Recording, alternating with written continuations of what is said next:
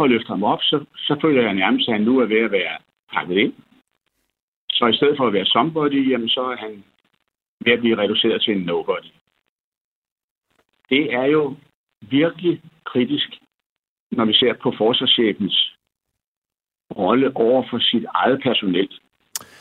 Sådan siger Christian Witt, som var forsvarschef i Danmark fra 1996 til 2002. Det gør den nu pensionerede flyvergeneral i slipstrømmen på den debat, der har rejst omkring forsvarsminister Trine Bramsen, som nu konsekvent omtaler sin nye udnævnte forsvarschef, general Flemming Lendfer, som styrelseschef for forsvaret. Debatten er for alvor blusset op, efter at vi på Olfi kunne fortælle historien om, hvordan forsvarsministeren betingede sig at være med, da nyhedsbyrået Ritzau ønskede at interviewe Flemming for i forbindelse med hans tiltrædelse den 1. december. Og efter at vi her på frontlinjen interviewede forsvarsministeren i januar, aflyste Flemming for lovet interview med os, med Olfi, med Berlingske og Altinget. Det gjorde han efter, at Trine Bramsen i interviewet med os sagde sådan her. Vi er altså et demokrati, og i et demokrati, der er det politisk valgte, som der stiller op og tager de politiske øh, debatter. Det ændrer ikke ved, at man som øh, chefer i det offentlige øh, forventes at svare på, på spørgsmål, men man er ikke politiker, øh, og derfor øh, har jeg heller ikke en forventning om, at man, øh, at man øh, skriver debatindlæg øh, og den slags, helt ligesom at, at, øh, at, at, at chefer for andre styrelser heller ikke gør det. Nu kan det her lyde som en strid om ord, men sagen stikker langt dybere for, hvilken rolle spiller forsvaret og ikke mindst forsvarschefen i det danske samfund. Det skal vi debattere i dag. Du lytter til Frontlinjen på Radio 4. Mit navn er Peter Ernst ved Rasmussen. Velkommen til.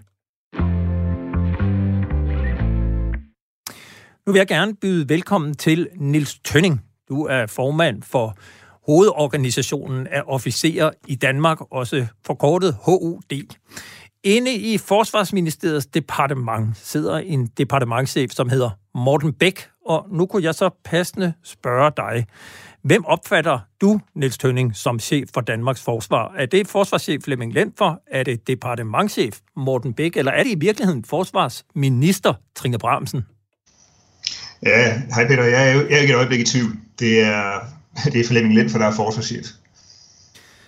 Man har jo ellers godt kunne komme lidt i tvivl her de seneste dage, men jeg kan så nu øh, byde velkommen til dig, Anders Puk Nielsen. Du er overlovskaptajn på Forsvarsakademiet.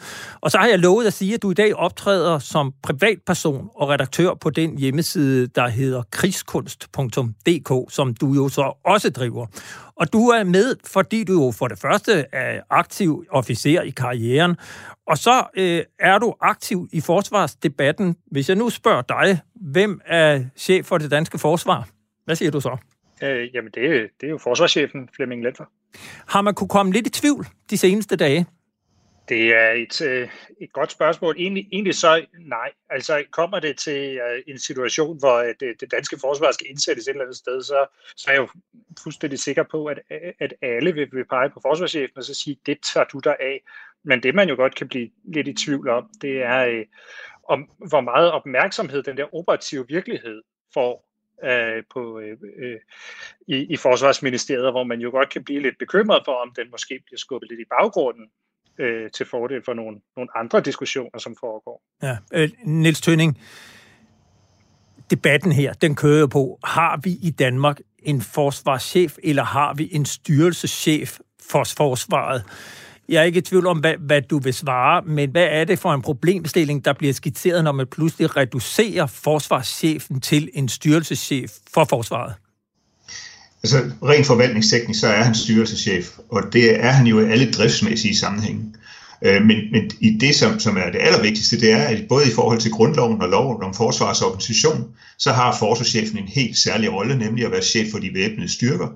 Øh, og og det, det, det, det skaber en mærkelig øh, ja, fornemmelse hos dem, der er i uniform, øh, hvis man prøver på at reducere embedet til alene at være den driftsmæssige del af det. Fordi det, man som soldat kigger efter, det er ham, der har kommandoen. Ja, og nu skal vi lytte til et øh, samråd, der blev holdt på Christiansborg i den forgangne uge. Det var indkaldt af Venstre og Konservative. Egentlig på baggrund af et interview, som Ritzau lavede med den nytiltrådte forsvarschef den 1. december, altså på dagen for hans tiltrædelse. Det kom alene i stand på betingelse af, at forsvarsministeren sad med. Og i januar, der interviewede vi jo så Trine Bramsen her på radioen, hvor efter at Flemming Lentfor, han aflyste de interviews, han ellers havde lovet at give med Radio 4, Olfi, Berlingske og Altinget. Og det var altså baggrunden for det samråd, der var i denne uge. Indkaldelsen til samrådet om forsvarsministerens samarbejdsrelation med forsvarets øvrige ledelse er aktuel, set i lyset af de øh, vigtige forhandlinger, der pågår i øjeblikket omkring øh, kapacitetspakken til det arktiske område. Når vi sidder i forlig... Efter lidt indledende bøvl med lyden kom samrådet i gang, og de konservative Niels Flemming Hansen, en af de to spørger, fik lov til at motivere samrådet. Et samråd, der var indkaldt på baggrund af et fælles interview med forsvarschefen og forsvarsministeren, som fik et noget atypisk efterspil. Vi vil og må ikke sidde med en følelse af, at forsvarschefens ytringsfrihed er tynget, og at forsvarschefen ikke kan eller må tale frit ud fra sin militærfaglige ekspertise. Herefter gav forsvarsudvalgets formand Nasser Carter ordet videre til Trine Bramsen. Hun holdt sig indledningsvis til talepapiret. Værsgo, minister. Tusind tak for det, og tak for indkaldelsen til samrådet i dag. Spørgerne har bedt mig redegøre for, hvorvidt der er et godt samarbejde med den nye forsvarschef. Det kan jeg bekræfte, at der er. Da jeg udpegede forsvarschefen, var det netop fordi, jeg mener, at han er den rette styrelseschef for forsvaret. Herefter ridser hun de store opgaver op, som forsvaret, altså styrelseschefen for forsvaret, som hun kalder Flemming Land for, står overfor. Der skal styr på forvaltningen, og forsvaret skal rustes til fremtidens udfordringer. Hun skitserede også, at ministeriets organisation med mange underlagte styrelser betyder, at sager meget hurtigt bliver politiske. Det betyder også, at jeg har et ønske om, at cheferne for de respektive styrelser i højere grad, i højere grad er kommunikerende omkring sager på deres områder. Bare ikke når det kommer til politiske spørgsmål og prioriteringer, understregede Trine Bremsen, der afsluttede sit indlæg med at ønske en forsvarsdebat med større fokus på substansen. Tak til ministeren, og så er det øh, ja, Lars Christian Lilleholdt, medspørgeren. Værsgo. Tusind tak for det, formand og tak til ministeren for øh, besvarelsen. Herefter blev ordet givet videre til Venstres Lars Christian Lilleholdt. Han ville gerne vide, hvorfor forsvarsministeren i forbindelse med interviewet til Ritzau den 1. december svarede på spørgsmål, som var henvendt til forsvarschefen. Synes ministeren, at det er hensigtsmæssigt, at man som minister på den måde afskærer øh, forsvars, øh, forsvarschefen fra at, at deltage i det her interview, og også for at, at kunne svare på, på journalistens spørgsmål? Tak. Ministeren, værsgo. Ja, øh, altså jeg kan ikke genkende udlægningen af, af, øh, af det interview, øh, som den pågældende journalist gengiver. Øh, og jeg var trods alt til stede i lokalet, og det var jeg sammen med, med forsvarschefen. Det er helt korrekt, øh, at, øh, at der var en, øh, en opfattelse fra journalistens side af, at han kunne komme ind på forsvarsministerens kontor, og så kunne han sige, dig gider jeg ikke tale med, luk. Øh, og det, Senere i samrådet gentog Trine Bamsen journalistens angivelige for skamtid. Øh, og man siger ikke, øh, sap, luk, øh, dig gider jeg ikke høre på, øh, når, man, når man stiller spørgsmål, der vedrører det, det politiske. Øh, Ritzau's chefredaktør, der har lyttet hele det bondede interview igennem, han har efterfølgende afvist, at journalisten skulle have sagt, luk, dig gider ikke tale med, eller noget lignende. Og i øvrigt skulle han heller ikke have opført sig ubehøvet. Da det kom frem, sagde ministeren til Ekstrabladet, at hun ikke husker, hvad der konkret blev sagt. Men det var tidsspor. Tilbage til samrådet. Jeg må bare konstatere, at i samtlige af de akter, der er søgt agtindsigt i, der står der klart, at der var et ønske fra forsvarschefen og ministeren om, at vi sammen stillet op øh, til, til det her interview. Så derfor er det her ikke noget med, at en forsvarschef har skulle have overfrakke på, eller er blevet tvunget ind i et særligt setup. setup. Spørgerne var dog ikke helt overbevist om Flemming Lentfors frie adgang til at udtale sig. Øh, mit spørgsmål er så bare, om har ministeren givet ordre om, at forsvarschefen skal bede om lov, hvis han skal give interview? Har og vil ministeren stille sig i vejen, hvis forsvarschefen ønsker at give et interview? Her konservativs Niels Flemming Hansen. Tak, så er det ministeren. Jeg kan svare klart på nej. Jeg stiller mig ikke i vejen for, at forsvarschefen stiller op. Tværtimod har jeg et ønske om, at vi får en mere kommunikerende forsvarschef, beredskabschef øh, og alle andre styrelseschefer, når det handler om øh, de, øh, de øh, øh områder, der ligger inden for deres ansvar. Efter gentog Trine Bramsen, at hendes styrelseschefer, herunder altså også Flemming Lentfer, ikke skal svare på politiske spørgsmål. Herefter blev samrådet åbnet for andre spørgere, og flere havde noteret sig særligt en bestemt vending. Ministeren kalder forsvarschefen for styrelseschefen. Øh, er forsvaret en øh, styrelse af forsvarschefen, styrelseschef? Skal forsvaret ikke øh, forsvare Danmark og vinde krig? Skal de bare forvalte? Dansk Folkeparti Søren Espersen, der deltog i samrådet over Skype hjemmefra, han faldt over præcis den samme formulering som Nasser Carter. Jeg, jeg har på samme måde som, som Nasser problemer med, at ministeren øh, nu så konsekvent øh, udnævner øh, forsvarschef til styrelseschef for forsvar. Det, det lyder måske uskyldigt og ikke noget særligt, men i mine øjne er, er øh, forsvarschefen, altså øverstkommanderende på Danmarks væbnede styrker. Og det er må, måske noget lidt andet end at være styrelseschef i Miljøministeriet eller, jeg bruger øh, ordet forsvarschef i øh, det daglige. Øh, det er det, jeg titulerer øh, forsvarschefen med. Men formelt, altså hvis man kigger på, hvad er de formelle øh, øh, rammer, så er øh, forsvaret det er en styrelse under Forsvarsministeriet, og forsvarschefen er dermed styrelseschef. Herefter konstaterede Niels Flemming Hansen tørt. Og mig bekendt er der ikke andre styrelser, som enhver mand har pligt til at give sin arbejdskraft og i sidste ende sit liv til. Han mente, at ordkløveriet var udtryk for en identitetskamp. Også Søren Espersen formulerede et ønske om, at ministeren fremover ville holde sig til titlen forsvarschef. Slut herfra. Skifter. Tak, Søren. Og så endte talretten igen hos ministeren. Hun holdt dog fast. Når vi, når vi øh, kigger på, på, hvad er det for rammer, hvad er det for vilkår, hvad er det for regler, så er det en, øh, en, en, en styrelse. Men en ganske, ganske særlig styrelse, som jeg er meget stolt over at være øh, minister for. Flere gange igennem samrådet pointerede Trine Bremsen, at for mange historier på forsvarsområdet, som den aktuelle om dobbeltinterviewet på hendes kontor i december, fokuseret på det negative og ligefrem søgte at skabe splid. Vel at mærke samtidig med, at der blev forhandlet om udmyndning af hundredvis af millioner i form af en arktispakke. Det, jeg synes, det sætter tingene lidt i, i, i perspektiv.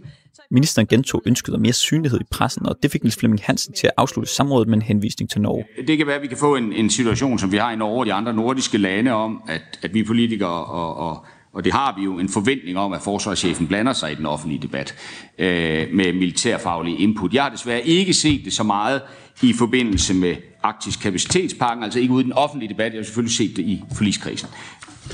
Ministeren. Og Norges model med en forsvarschef, der direkte har til opdrag at blande sig aktivt i den forsvarspolitiske debat, var bestemt ønskeligt, mente ministeren. Men jeg har også kigget til Norge og synes, det er et interessant de setup, de har der. Jeg må også sige, jeg tror ikke, vi er moden til det i Danmark endnu. Jeg vil gerne derhen. Jeg tror ikke, vi er moden til det endnu, og det synes jeg, de her artikler, de vidner om. Og så løb tiden ud. En times samråd var forbi. Tak til ministeren. Tak til spørgerne. Slut for samrådet. Tak. Ja, således altså samrådet i Folketingets forsvarsudvalg i den forgangne uge. Trine Bramsen, hun slutter her med at sige, at hun mener ikke, at vi i Danmark er modne til en debat, som vi har i Norge, altså hvor for politikerne forventer, at forsvarschefen deltager i den offentlige debat. Han aflyste interview med fire medier, og det ene interview, han gav, der sad ministeren altså med. Anders Puk Nielsen, hvad er problemet med forsvarsdebatten i Danmark? Øh, forsvarsdebatten er i Danmark desværre ikke så, så livlig, som man godt kunne ønske sig. Og problemet med det, i virkeligheden er der mange problemer med det, øh, men, øh, men, men et af de helt store problemer, det er, at øh, for at blive rigtig, rigtig dygtig til at tænke de her skarpe tanker, så er man jo nødt til at, øh, at komme ud og øve sig i at gøre det, og at formulere de her tanker, og få, øh, få afprøvet nogle argumenter, trykprøvet de ting, man siger, og, og også blive klogere. Og det kræver altså, at, øh, at vi får en mere livlig debat, sådan så der er flere, der, der byder ind, flere, der bliver skarpe på det her, og øh, i, i sidste ende bliver dygtigere til at give de her militære råd, som, øh, som jo skal, skal gives på de øverste planer. Så, så for mig der er det helt afgørende for at sikre, at vi i fremtiden bliver øh, får, får et endnu stærkere forsvar med endnu dygtigere øh, øh, militære øh, øh, personer, som, som kan øh, hjælpe ministeren og øh, politikerne, jamen altså, så er vi nødt til at have en mere livlig debat.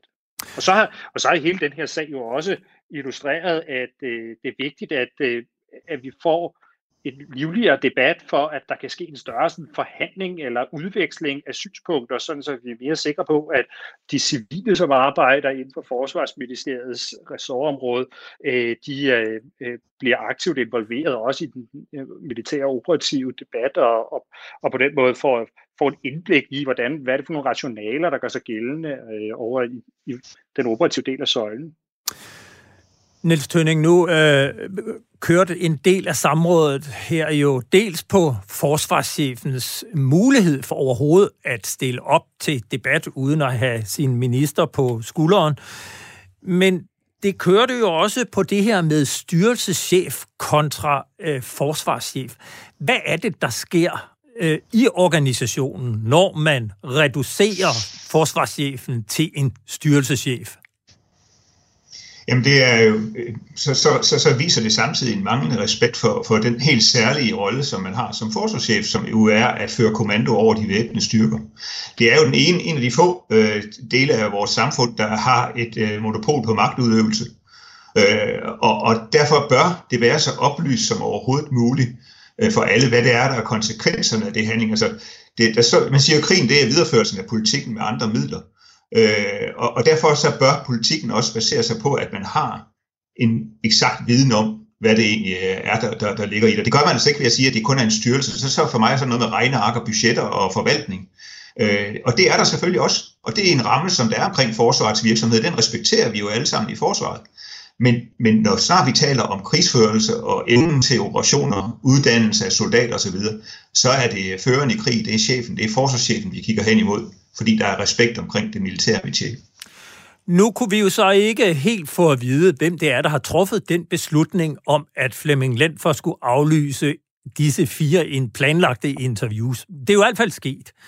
Uh, man kunne jo godt øh, spørge dig, altså, den Ministeren optræder også sådan lidt øh, konfust, ikke? for på den ene side, der siger hun så, at øh, hun forventer, at styrelsescheferne deltager i debatten, og samtidig så aflyser forsvarschefen fire interview. Hvad er konsekvensen af, at man har en minister, som et betinger sig at sidde med, øh, når der bliver givet et interview, og dernæst siger, at i Danmark, der er det politikerne, der debatterer det politiske, og øh, forsvarschefen, han skal ikke blande sig i debatten? Jamen det betyder jo at dybest set, at vi ikke ved, øh, hvad det er, for, for, øh, der kommer frem omkring forsvarspolitik, fordi er det så øh, den politisk behandlede øh, opfattelse af det militærfaglige råd, eller er det det rå militærfaglige råd? Det er derfor, jeg, jeg kigger i hvert fald meget til Norge og siger, at det er øh, for mig vigtigt, at uanset hvilken partifarve man måtte have, så skal Folketingets beslutningstager have det samme grundlag for at træffe de rigtige beslutninger. Fordi dybest set så er politikere, de, skal, de er som skummer, de skal blive ved deres læst, og så respektere, at de ikke har forstand på militærfaglige, øh, altså på operationer. Og derfor bør de alle sammen have det samme grundlag, når de nu drøfter forsvarspolitik, som i dybest set bare er et spørgsmål om at fortælle forsvaret, hvilken effekt de ønsker, og hvor mange penge de vil sætte af til det. Men de bør overlade til dem, der har forstand på det, hvordan det skal gøres. Altså at, og derfor har forsvarschefen jo også en rolle at spille rent øh, politisk, fordi det er jo ikke ligegyldigt, om man øh, køber kampvogne eller helikopter, eller sender, sender det forkerte til Mali øh, eksempel, det, det må jo være forsvarschefens råd om, hvad det er, der giver den bedste effekt, øh, når man skal efterfølge et politisk mål. Anders Buk Nielsen, du er jo en af de, øh, må jeg desværre sige, meget få aktive tjenestegørende officerer og soldater, der meget aktivt blander dig i den offentlige debat. Hvilke overvejelser gør du dig om at stille dig frem, og hvad, hvad, hvad tænker du, når du hører forsvarsministeren sige, som hun gør, hvor hun giver en meget utvetydig mundkur til forsvarschefen, hvilket i hvert fald mange opfatter? Øh, jamen, det, det er der mange, der opfatter det sådan, og hvordan det så er ment, det er jo, det er jo svært at vide, men der, jeg kan i hvert fald bekræfte, at der er mange, der opfatter det sådan, når, når jeg taler med, øh, med kolleger om, at øh, hvad, hvad er det i virkeligheden, ministeren prøver at sige, når, når hun for eksempel siger, at vi ikke er modne til en debat som i Norge.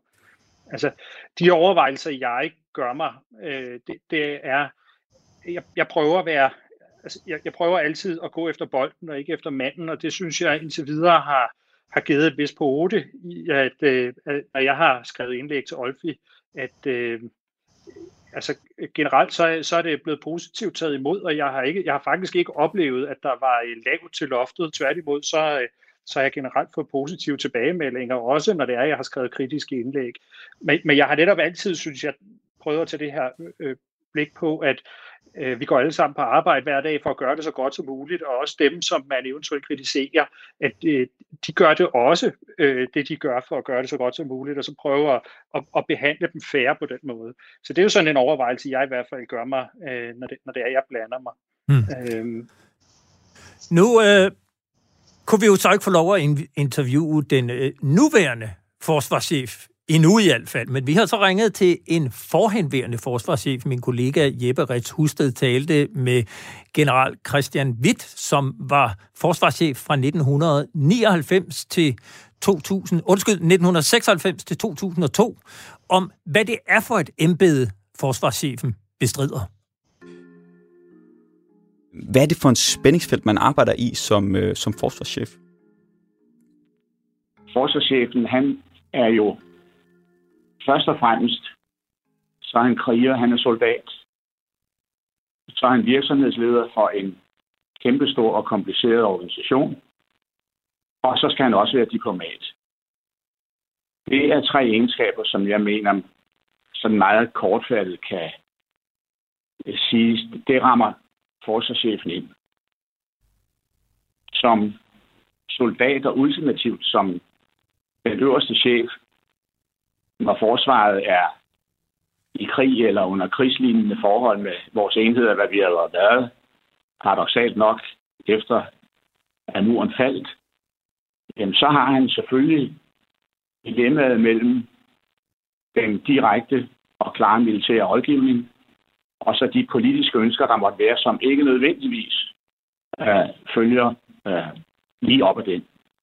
Så ja, der er et spændingsfelt, men hvis du har den fornødne tillid mellem regeringen, forsvarsminister, forsvarets øverste ledelse, så har jeg faktisk ikke opfattet det som et problem. Det kan være en udfordring, men jeg synes ikke, det var noget problem. Tværtimod, jeg opfattede vores politiske herre og mester som meget, meget tillidsfulde over for den rådgivning, som vi gav. Hvad, hvis du skulle prøve at sætte nogle ord på, Christian Witt, hvad adskiller forsvaret fra almindelige styrelser?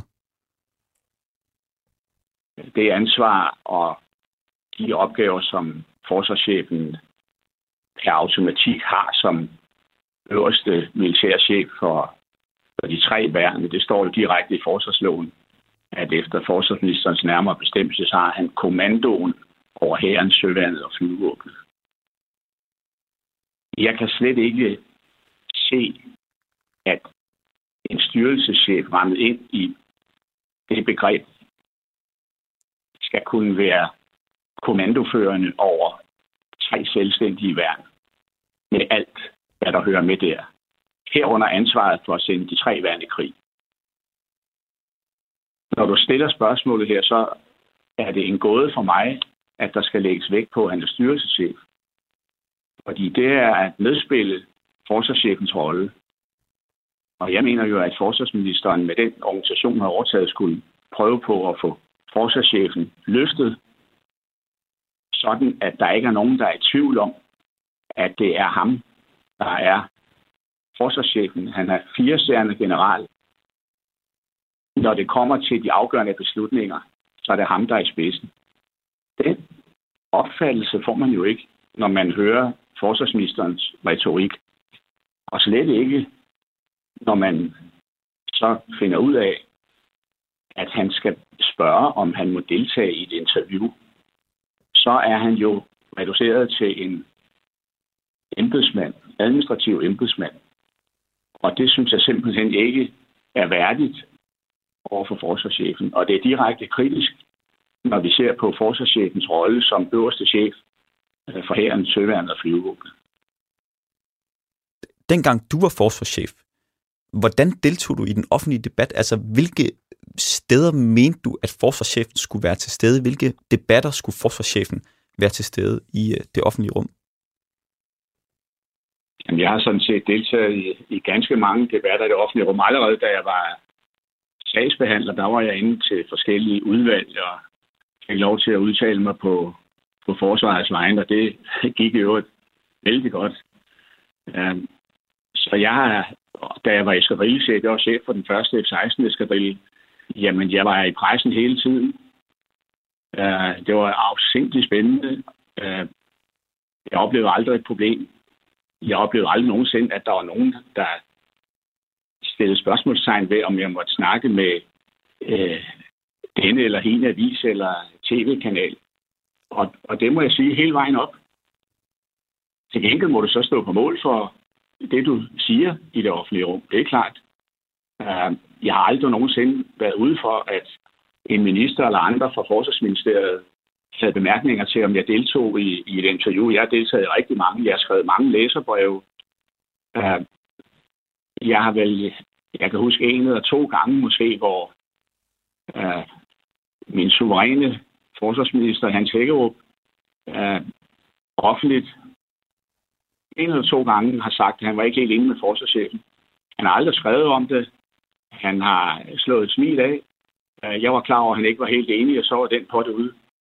Øh, så jeg kan slet, slet ikke genkende den situation, som øh, vores nuværende forsvarschef desværre kom i, og som jo gør, at i stedet for, at vores minister får ham løftet op, så vi kan lære ham at kende, vi kan se billeder af ham, og ikke mindst nu, hvor han har i hvert tilfælde formodentlig besværligheder med at komme rundt endda og, og tale med ret meget sit eget personel på grund af coronakrisen, jamen så er der jo endnu mere grund til at få vores forsvarschef helt frem på banen. Han har jo et, synes jeg, i, jeg tror det var i et TV2, sådan lidt sensationsprogram, hvor man var ude på at, at lave en eller anden øh, mere eller mindre sensationel opdagelse af nogle fejl i et ammunitionskøb. Der stillede han op til interview og klarede sig utrolig godt. Han var ikke bange for at sige, hvor der lavede fejl. Han øh, var meget åben. Så i stedet for at løfte ham op, så, så føler jeg nærmest, at han nu er ved at være pakket ind. Så i stedet for at være somebody, jamen, så er han ved at blive reduceret til en nobody. Det er jo virkelig kritisk, når vi ser på forsvarschefens rolle over for sit eget personel. Når vi er ansat i, jeg er lige ved at sige, enhver organisation, men der er i hvert tilfælde i en organisation, der skal kunne gå ud og slås med forsvarschefen som øverste chef, så vil vi gerne se vores chef. Vi vil gerne se ham øh, træde frem. Vi vil gerne se ham udtale sig på forsvarets vegne. Vi vil gerne se ham blive rost og båret frem af hans politiske herre og mestre. Og det er meget skidt for forsvarets kultur, at vi nu ser det modsatte. Ja, således altså den pensionerede tidligere forsvarschef Christian Witt. Han siger her, at øh, forsvarschefen med den nuværende, nuværende forsvarsminister er reduceret fra somebody til nobody. Han er reduceret til en administrativ embedsmand. Niels Tønning, formand for hovedorganisationen og officer i Danmark. Er du enig med Christian Witt? Den vidt i, at hvis ikke der sker noget, så er det det, der sker. Altså, han, ja, jeg misunder bestemt ikke Flemming, den, øh, den øh, rolle, han har lige nu, fordi når han ikke siger noget, så bekræfter han, at ministeren øh, har givet ham undkur på. Og siger han noget, så får han sikkert også øh, noget at vide for det. Øh, så, så det er svært. Øh, men, men jeg er helt enig med Christian Witt i, at øh, der skal ske noget, øh, hvis han skal lade være med at være nobody. Hvad, hvad skal der ske? Jamen altså, øh, øh, ja, hvis, det, hvis nu er det ikke mig, der, der, der er forsvarschef, og gudskelov for det, øh, men hvis det var mig, så ville, jeg, så ville jeg bede om at få et eksklusivt interview i TV2 News eller sådan noget, og så ville jeg bare stille op til at få at besvare spørgsmål. Fordi der er behov for, at han kommer ud øh, og viser, at han er forsvarschef. Og det skal der være en minister, der giver ham plads til, så jeg er helt enig med Christian Witt i, at øh, hun har en opgave i at løfte ham. Og hvis ikke det sker, hvad sker der så Jamen, så, så, så er jeg enig med, igen enig med Christian Witt i, så vil det belaste forsvarets kultur, fordi så, hvor, hvor er forsvarschefen så henne? Øh, så hvor er vores mand, øh, som fører kommandoen? Anders øh, Puk Nielsen, du er jo så øh, tjenestegørende overlovskaptajn. Kan det nuværende forsvarschef på troværdig vis udfylde sin rolle over for dig og over for forsvarets personel? Øh, jeg er meget enig med i det, øh, Nils Tønning siger. Altså, der er, der er behov for, at forsvarschefen får lov til at komme ud og udfylde den her rolle, øh, og, og, og ligesom træde i karakter over for soldaterne, fordi øh, i, i et debatindlæg, så kaldte jeg det her for en, øh, en identitetskamp, som foregår lige i øjeblikket imellem det operative forsvar og, øh, og ministeriet. Og det er det jo. Altså, ministeren prøver at, at, at i talesæt den her fortælling om, at forsvaret er en styrelse, og det betyder jo så også, at alle dem, der er ansat i forsvaret, de skal se sig selv som personale i en styrelse. Men det er altså bare overhovedet ikke den selvforståelse, man har, når man er ude i, uh, i den operative struktur.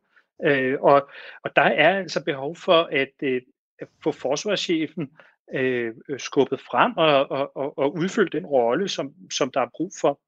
Øh, og en, en af de ting, hvis jeg, hvis jeg må fortsætte, det er, som, som jeg jo også har undret mig lidt over i det her, det er jo, at ministeren jo bliver ved med at sige, at hun er træt af, at øh, historierne om forsvaret, det er alt sammen sådan noget med konflikter og splid og, øh, og personfixerede historier og sådan noget. Hvorfor ikke tale om substansen?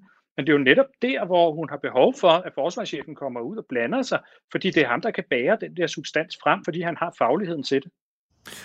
Og når Christian Witt han siger her, at med den rolle, han i forvejen har, efter at, at Forsvarsministeriets område er reduceret eller omorganiseret, så han reelt set bare, og nu taler vi forvaltningsmæssigt, er chef for en styrelse, der hedder Forsvaret, en 8. del af det ansvar, han havde før, så er det vigtigt, ifølge Christian Witt, at forsvarschefen bliver talt op og ikke talt ned. Og det vi også kan forstå her, det er, at hun er i øjeblikket i gang med at tale ham endnu længere ned. Hvad er konsekvensen, Anders, for personellet ude i enhederne, når forsvarschefen bliver talt ned? Det er da demoraliserende, fordi det er jo øh, i virkeligheden hele det operative arbejde, der så bliver talt ned. Altså det, det der med, at nogen har kommandoen, og at det løber igennem hele kommandokæden, øh, det er så indgroet en del af det at være soldat.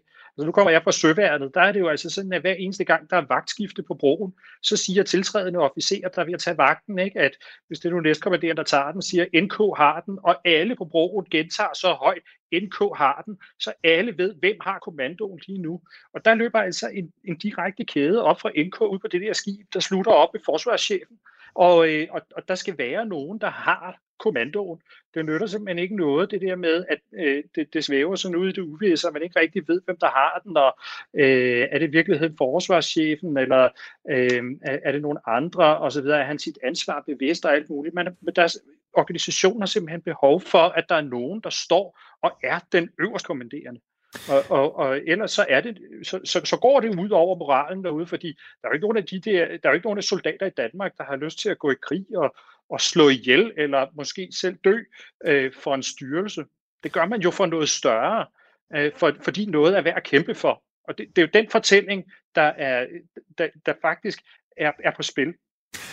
Niels Tønning, øh, tilbage i 2013 blev Forsvarsministeriets organisation ændret. Der var du godt nok ikke formand for HOD, men, men der blev der jo øh, lavet en høring, og HOD afleverede et høringssvar til Forsvarsministeriet, hvor HOD skrev, at I fandt det betænkeligt, at en minister administrativt kan ændre i forsvarets øverste ledelsesorganisering, når behovet herfor reelt ikke er godtgjort med henvisning til mere konkrete situationer.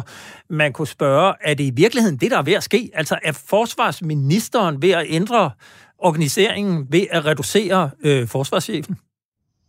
Altså det, det landskred er jo sket dengang allerede i 13, og så ved, at, at man har fået en styrelseskonstruktion med, med otte ligeværdige styrelser. Altså, eller syv, det, det er jo, det er jo øh, de syv små dværger, der er ingen, der styrer dem, og det er jo det, der er udfordringen også her. Altså, vi har nu øh, alt for meget usikkerhed om, netop præcis, hvem har kommandoen. Øh, forsvarschefen skal have mulighed for at prioritere, også internt inden for ministerområdet, imellem andre styrelser, fordi det er det, det hele drejer sig om det er evnen til at kæmpe, og de andre styrelser har sådan set kun den opgave, med undtagelse af Beredskabsstyrelsen, at støtte op om det. Øh, så, så, så, så jo, det, det er jo præcis det, vi frygtede i 13, der, der, der er sket over tid. Øh, styrelseskonstruktionen er måske nok øh, fin øh, for, for nogen, men, men her er den altså øh, en modspiller. Det eneste positive, man kan sige om den styrelseskonstruktion, det er, at alle de ting, eller mange af de, de ting, som ministeren har peget sig med som problemer i forsvaret, i virkeligheden ikke er i forsvaret så, men i ministerens egne styrelser rundt omkring, og ikke i forsvaret. Hvad er løsningen set fra din stol? Jamen, løs, løsningen er, at, øh, at ministeren lytter til det, der er kommet nu af kritik, og får løftet forsvarschefen og får givet ham øh, albuerum, at han bliver, øh, også bliver fortsat ligemænd Altså, at, øh, at det er ham, der også er, har en prioriterende rolle i forhold til, hvilken støtte de andre ydelser, styrelser skal levere til forsvaret. Fordi det, det i sidste instans drejer sig om, det er evnen til at forsvare Danmark og kæmpe. Og nu smider jeg lige et ekstra spørgsmål ind, fordi jeg er nødt til lige udfordre jer lidt. Altså, vi hører også på samrådet flere, der siger og konstaterer, at forsvaret er jo reelt set en styrelse.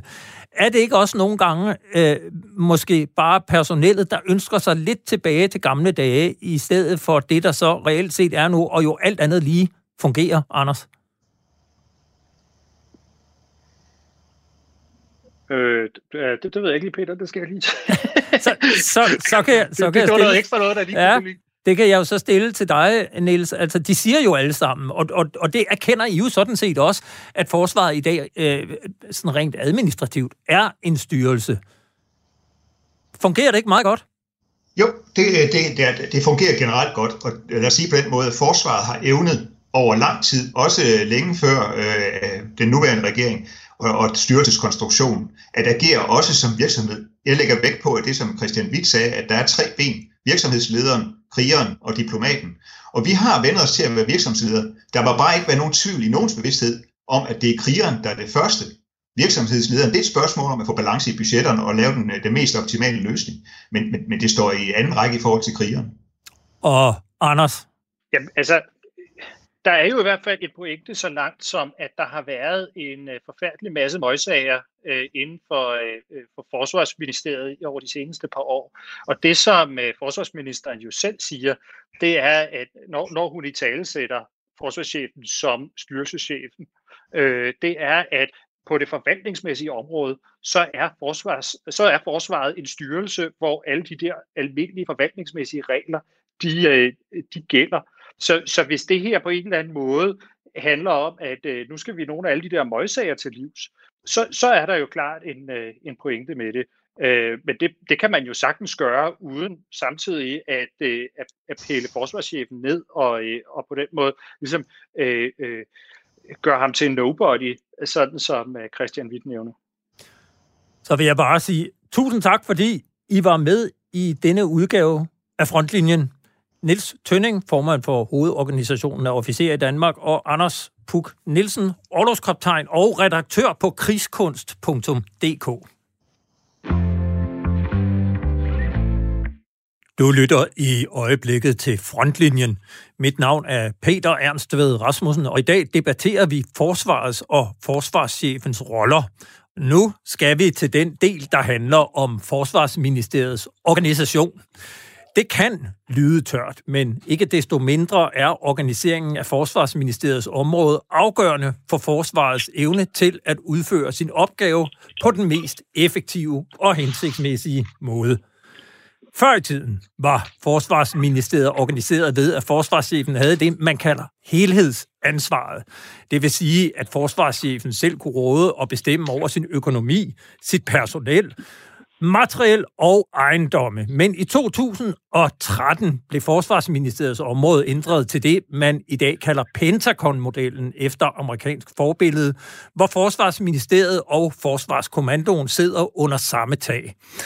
I dag har forsvarschefen alene ansvaret for at opstille, uddanne og udsende de operative styrker, mens økonomi, personel, materiel og ejendomme er udskilt i selvstændige styrelser direkte under Forsvarsministeriets departement. Og nu kan jeg byde velkommen til mine to gæster. Jan Johansen, du er forsvarsordfører for Socialdemokratiet, og Kasper Stefani, nyuddannet officer i Hæren og øh, medlem af det konservative Folkeparti. Og jeg kunne indledningsvis spørge dig, Kasper, hvad er problemet med den organisationsmodel, som vi har i dag? Ja, men øh, grundlæggende så er problemet jo, øh, som du sådan set øh, fint skitserer i øh, introduktionen, det er, at vi har en organisation lige nu, som, øh, hvor forsvarschefen, vores øverste chef, ikke har ansvar for, for helheden. Og det vil sige, at øh, han skal godt nok opstille styrker og udsende os til forskellige steder, hvor end øh, politikerne har befalet. Øh, men han har ikke øh, ansvar for det materiale, vi skal bruge, når vi skal ud. Han har ikke øh, ansvar for de garnitioner og så videre, etablissementer, hvor vi bliver uddannet. og, øh, og han har sådan set heller ikke ansvar for personellet. Og det er, synes jeg personligt er et, et grundlæggende problem, at vores øverste chef sådan set ikke har så meget at skulle have sagt. Øh, og vi er altså en, øh, det kan være, det lyder lidt øh, hovski men vi er altså en særlig organisation til, i modsætning til mange andre myndighederne i staten. Altså vi øh, skal i krig, og vi skal slå modstanderen ihjel for at kunne løse vores opgave til, til at tjene Danmarks interesser. Og der synes jeg ikke, en øh, styrelsesorganisation, som vi har nu, er fordelagtig til at løse de opgaver. Og øh, hvis man ser på forsvarsforledet sidst, jamen, så er det fordi, så er der jo en, øh, en større trussel, end der var tidligere. Og der er en reel chance for, at øh, vi skal ud i nogle øh, ret øh, store øh, øh operationer, så frem at ballonen skal gå op, øh, hvis vi kalder det det. Og for at vi skulle kunne løse den opgave optimalt, jamen så synes jeg sådan set, at det giver kun mening, at forsvarschefen han har helhedsansvar for forsvaret, hvor han naturligvis lojalt øh, adlyder og gør, hvad, øh, hvad ministeren siger. Og Jan Johansen, forsvarsordfører for Socialdemokratiet, din egen minister, hun kalder jo så forsvarschefen for en styrelseschef og gør meget ud af, at, at han bare er en styrelseschef. Hvad er fordelene ved den form for organisering af Forsvarsministeriets område, som du ser det? Altså, nu øh, går vi helt tilbage til 13. Der var der jo en stor diskussion politisk om, øh, hvordan at hele forsvaret egentlig skulle styres. Og øh, jeg tror, alle dengang var rigtig glade for, at de fandt en ny model. Og den tror jeg også, at vi er, rigtig, eller vi er glade for den i dag. Det er jo forsvarschefen, der har dem ude i marken. Det er dem, der har dem, når de er usendt ud, og har hele ansvaret omkring mandskabet. Men alt det andet, øh, som her økonomi og bygninger og sådan noget, det, er jo, det, det synes jeg egentlig ligger rigtigt, som det gør, fordi det skal han slet ikke bekymre sig om. Det jeg kan se allerede i dag, hvor vi sidder for eksempel øh, og forhandler arktisk, øh, de ekstra penge, der kommer ud, jamen der er det jo forsvarschefen, der egentlig kommer med de indberetninger på det værktøj, der skal bruges øh, til de operationer, der skal ske i Arktis. Men det er jo lige, det er lige præcis... på det, der sker. Det siger jeg slet ingen hindring. Jeg synes faktisk, det er rigtig godt, at det er skilt ud. Så skal han ikke bekymre forsvarschefen, bekymre sig om, at hele øh, budgettet hænger sammen. Kasper Stefani. Det, jeg kommer til at tænke på, da Jan talte, det var jo det her med, at så behøver forsvarschefen ikke at bekymre sig om, om det, altså for eksempel materiel og, og, øh, og personel. Men det, det skal han jo alligevel. Han er jo vores chef, og han skal jo selvfølgelig bekymre sig om, øh, hvorvidt vi har det rigtige materiel, og øh, når, vi, når vi skal udsende til den skarpe ende. Når de skal igennem øh, Forsvarskommandoen for at så komme videre til ministeriet, altså, så er der jo en hel masse koordinering og, og, og dobbeltarbejde i visse tilfælde også som gør, at det er altså ikke en effektiv måde at drive en, øh, en militær organisation på. Og så kan det godt være, at de kører en eller anden lignende model i øh, USA, men øh, vi er et væsentligt mindre land med et væsentligt mindre forsvarsbudget. Og, uh, og, og det, det er ikke fordi, at det, fordi det virker i USA, så kommer det til at virke her. Nu vil jeg godt spille et lille klip for jer, og det er med den tidligere forsvarschef Christian Witt, som øh, har et bud på, hvordan øh, tingene var i hvert fald, og hvordan det kunne være. Hvis vi starter med udfordringerne, hvilke udfordringer ser du, at den nuværende organisationsform, hvor forsvarschefen har det her mere snævre ansvar på forsvarsområdet, hvilke udfordringer giver det? Set fra min øh, stol på sidelinjen, så er det jo en organisation, som er tung at danse med, hvis jeg skal sige det sådan, fordi der er jo ikke nogen enstrenget øh, kommunikation øh, mellem det, som forsvaret jo primært drejer sig om, det er her en søværnet flyvåbnet, øh, mellem cheferne fra herrekommandoen, søværnskommandoen og, og flyverkommandoen. Øh, de er nødt til at lade al kommunikation gå igennem forsvarskommandoen. Er chef, det er forsvarschefen. Men forsvarschefen er ikke chef for sit eget personel, han er ikke chef for materiel og vedligeholdelsestjenesten, han er ikke chef for økonomien, og han er ikke chef for etablissementstjenesten. Altså en regimentschef er ikke chef for sit eget etablissement. Så hvis der skal koordineres noget nedefra, og det er jo der tingene sker, så skal der altså op igennem forsvarskommandoen, og for rigtig mange af de problemområder, der skal drøftes eller prioriteres, så skal forsvarskommandoen altså over i en af de andre styrelser og ligesom have problemet løst. Og så skal det ned igennem forsvarskommandoen til de tre værn igen. det er jo meget besværligt. Det giver, sådan som jeg ser det, en tung, tung sagsgang. Og i og med, at det er selvstændige styrelser, så kan jeg heller ikke se andet end, at der må være en del ressourcespil, både med hensyn til den arbejdskraft, man bruger til at komme sideordnet og op og ned, men også fordi jeg går ud fra, at hver styrelse har sit eget budget, og det vil sige, så er der nok en direktør, der har sin egen øh, bonuskontrakt for at holde budget. Det vil sige, at det bliver meget, meget svært at prioritere mellem midler mellem personel, materiel, etablissement osv., fordi man skal holde sine budgetter. Øh, der er ikke nogen samlet prioritering, medmindre man hopper ind i, i departementet, hvor det så må være departementchefen, der jo de facto er den administrative forsvarschef. Kan du se nogle gevinster ved den her organisationsform sammenlignet med den, du, du selv havde, da, da du var forsvarschef? Jeg kan godt se, at der kan være nogle fordele, øh, sådan som det politiske miljø har, har ændret sig ved, at man fik integreret Forsvarskommandoen og Forsvarsministeriet i højere grad. Men det har man jo fået gjort. Så i bund og grund ville det jo være utrolig nemt, hvis man sagde, jamen øh, nu har vi fået etableret den kobling mellem departementet og Forsvarskommandoen.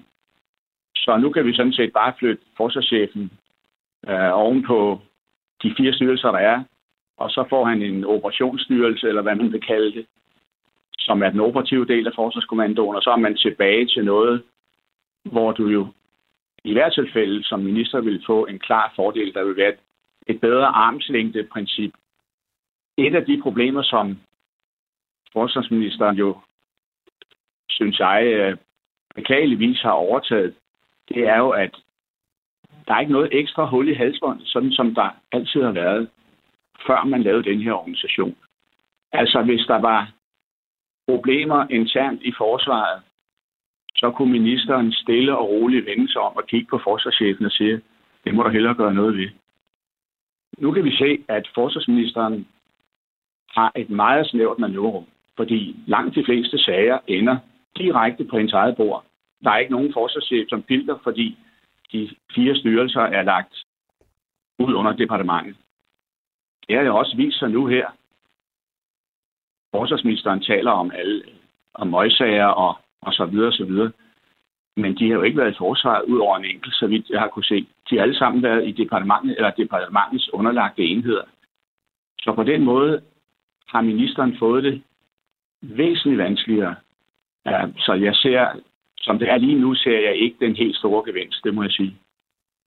Mener du, at Danmark ville have et bedre forsvar, hvis vi gik tilbage til en organisationsform, der mindede om den, vi havde indtil 2013? Helt klart. Det vil være meget nemmere at styre, øh, både i fred og krig. Og man skal altså ikke, øh, man skal ikke altid glemme det der med krig. Og derfor så, så skal man altså lige prøve en gang imellem at kigge på nogle scenarier, hvor, hvor der måske er meget kort tid. Og der vil jeg sige, der synes jeg ikke, at den her organisation er optimal. Det er den ikke. Det er ikke de rigtige mennesker, der sidder de rigtige steder, hvis du skal lave seriøs, alvorlig krisestyring, hvor der er krigslignende tilstand på vej. Ja, sådan sagde altså Christian Witt, som jo så var det, man kan sige, en af de sidste rigtige forsvarschefer, altså en af de forsvarschefer, der havde helhedsansvaret under sig. Det skal siges, vi har også talt med en øh, tidligere civil embedsmand med mange år i topstilling i Forsvarsministeriet, som deler Christian Witts analyse, så det er altså ikke udelukkende en militær person, der ser det her. Det er også en, der har arbejdet tæt på toppen i øh, ministeriet civilt. Og nu kan jeg godt tænke mig at spørge dig, øh, Jan Johansen, forsvarsordfører for øh, Socialdemokratiet. Christian Witt, han nævner, at der er en del ressourcespil, og at problemet ved den her organisering, det er, at sagerne ender alle sammen direkte på ministerens bord, øh, som giver hende et, et snævert manøvrerum. Kan du ikke se, at han har fat i noget her? Altså, øh, ved enhver organisation, der er der altid problemstillinger og sten på vejen.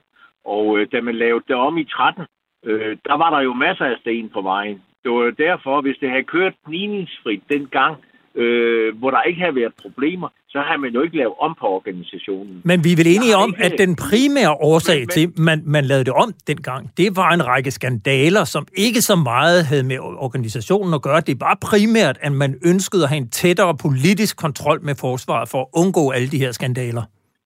Det er jo netop det, jeg også prøver at sige. Der kommer jo noget andet, når man samler en person under og har hele organisationen. Så, så er der jo nogle andre problemer, der dukker op. Der vil altid være problemer, også selv om det kun var forsvarschefen, der havde øh, hele området igen. Jeg har selv arbejdet på et stort skibsværk, hvor vi byggede, jeg ved ikke hvor mange millioner ski, eller hvor mange millioner dele, der skulle bygges sammen til et skib. Og der var forskellige organisationer, der havde forskellige ansvar for de forskellige ting. Det var også besværligt, men ved at arbejde sammen, så fik vi samlet skibe og fik verdens bedste skibe ud af det. Det er jo faktisk det, der skal ske her. Og det tror jeg på, at den her organisation, det kan være med til det, hvis der ikke er nogen, der modarbejder det selvfølgelig. Fordi man husker tilbage på, hvordan man havde det førhen. Det er bare sådan med alle nye organisationer. Det tager lang tid, før det bliver kørt ind. Men jeg tror på, at det er den rigtige vej, vi er gået, og jeg tror på, at det skal nok give bonus. Og så kan det godt være, at ministeren får lidt større problemer, fordi hun ikke lige kan pege på en, der har helt ansvaret. Kasper Stefani, har Jan Johansen ikke ret? Altså uanset hvilken model man vælger, om man vælger et helhedsansvar til en forsvarschef eller otte styrelser under departementet, så vil der være fordele og ulemper, og der kan være fordele ved den her organisation, man har i dag. Jo, der er selvfølgelig altid fordele og ulemper ved forskellige organisationstyper, men øh, så synes jeg, man skulle lytte til ham, den tidligere øh, forsvarschef, der lige var på her tidligere, hvor han øh, havde svært ved at se nogen fordel ved det nuværende system. Og, og med, med al respekt for, for skibsværftet, øh, ja, så er militæret altså en anden type organisation. Og jeg vil også våge at påstå, at det skibsværft havde en øh, overordnet chef, der havde ansvar for alle de her forskellige dele, som, bygget, øh, som man byggede på, på skibene. Og sådan er det også her i forsvaret. Og det vil altså være nemmere for ministeren bare at kunne pege på forsvarschefen og sige, at nu får du styr på din øh, butik, ellers så kommer der en eller anden form for konsekvens. Fordi lige nu, der er den lidt spredt ud over det hele ansvaret, ikke? og forsvarschefen er jo ikke øh, forsvarschef, og det, det, det er ikke, øh, jeg er lidt harm over. Ja, Jan Johansen, det er jo også lige præcis det, Christian Witt, tidligere forsvarschef, han fremhører. Der er et kolossalt ressourcespil, fordi at man bruger enormt meget tid på at koordinere frem og tilbage, og da hun trådte til, der synes hun jo selv, det var et massivt problem, som hun vil lave om på. Det vil hun så lige pludselig ikke mere. Hvad er øh, årsagen til, at hun og du ikke har lyst til at gå tilbage til noget, der er lidt mere enkelt? Jamen, jeg, jeg, vil, jeg vil påstå, at det bliver ikke mere enkelt at gå tilbage, fordi der opstår bare nogle andre situationer, hvis det ligger under en organisation. Der er jo ingen, der kan styre så mange mennesker. Det er rigtigt, man kan sætte på toppen og kigge ned og sige, hvorfor har du ikke styr på de ting, og hvorfor har du ikke styr på de ting? Det foregår jo også i dag. Det må vi bare kende. Der er forskellige organisationer øh, på hele området, og der er jo også ansvarlige mennesker der. De skal bare lære at arbejde 100% sammen. Her til sidst vil jeg gerne høre dig, Kasper Stefani, helt kort. Mener du, at Forsvarsministeriets organisation skal laves om? Ja, det mener jeg. Det tror jeg lynhurtigt, vi finder ud af, hvis der kommer en eller anden skarp, øh, stor mission, så finder vi ud af, at den nuværende model ikke fungerer, hvis vi skal i krig. Jan Johansen, skal vi have ændret Forsvarsministeriets nuværende organisation? Altså, alle organisationer, de er jo i bevægelse hen over tiden, altid. Den, vi har nu, den synes jeg, den skal der arbejdes fint med, og det bliver der også arbejdet fint med.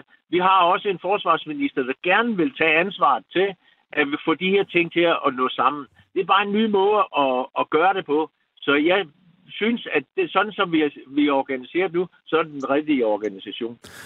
Og så vil jeg sige uh, tak til jer, Jan Johansen, forsvarsordfører for Socialdemokratiet, og Kasper Sefani, officer i Hæren. Det var så godt.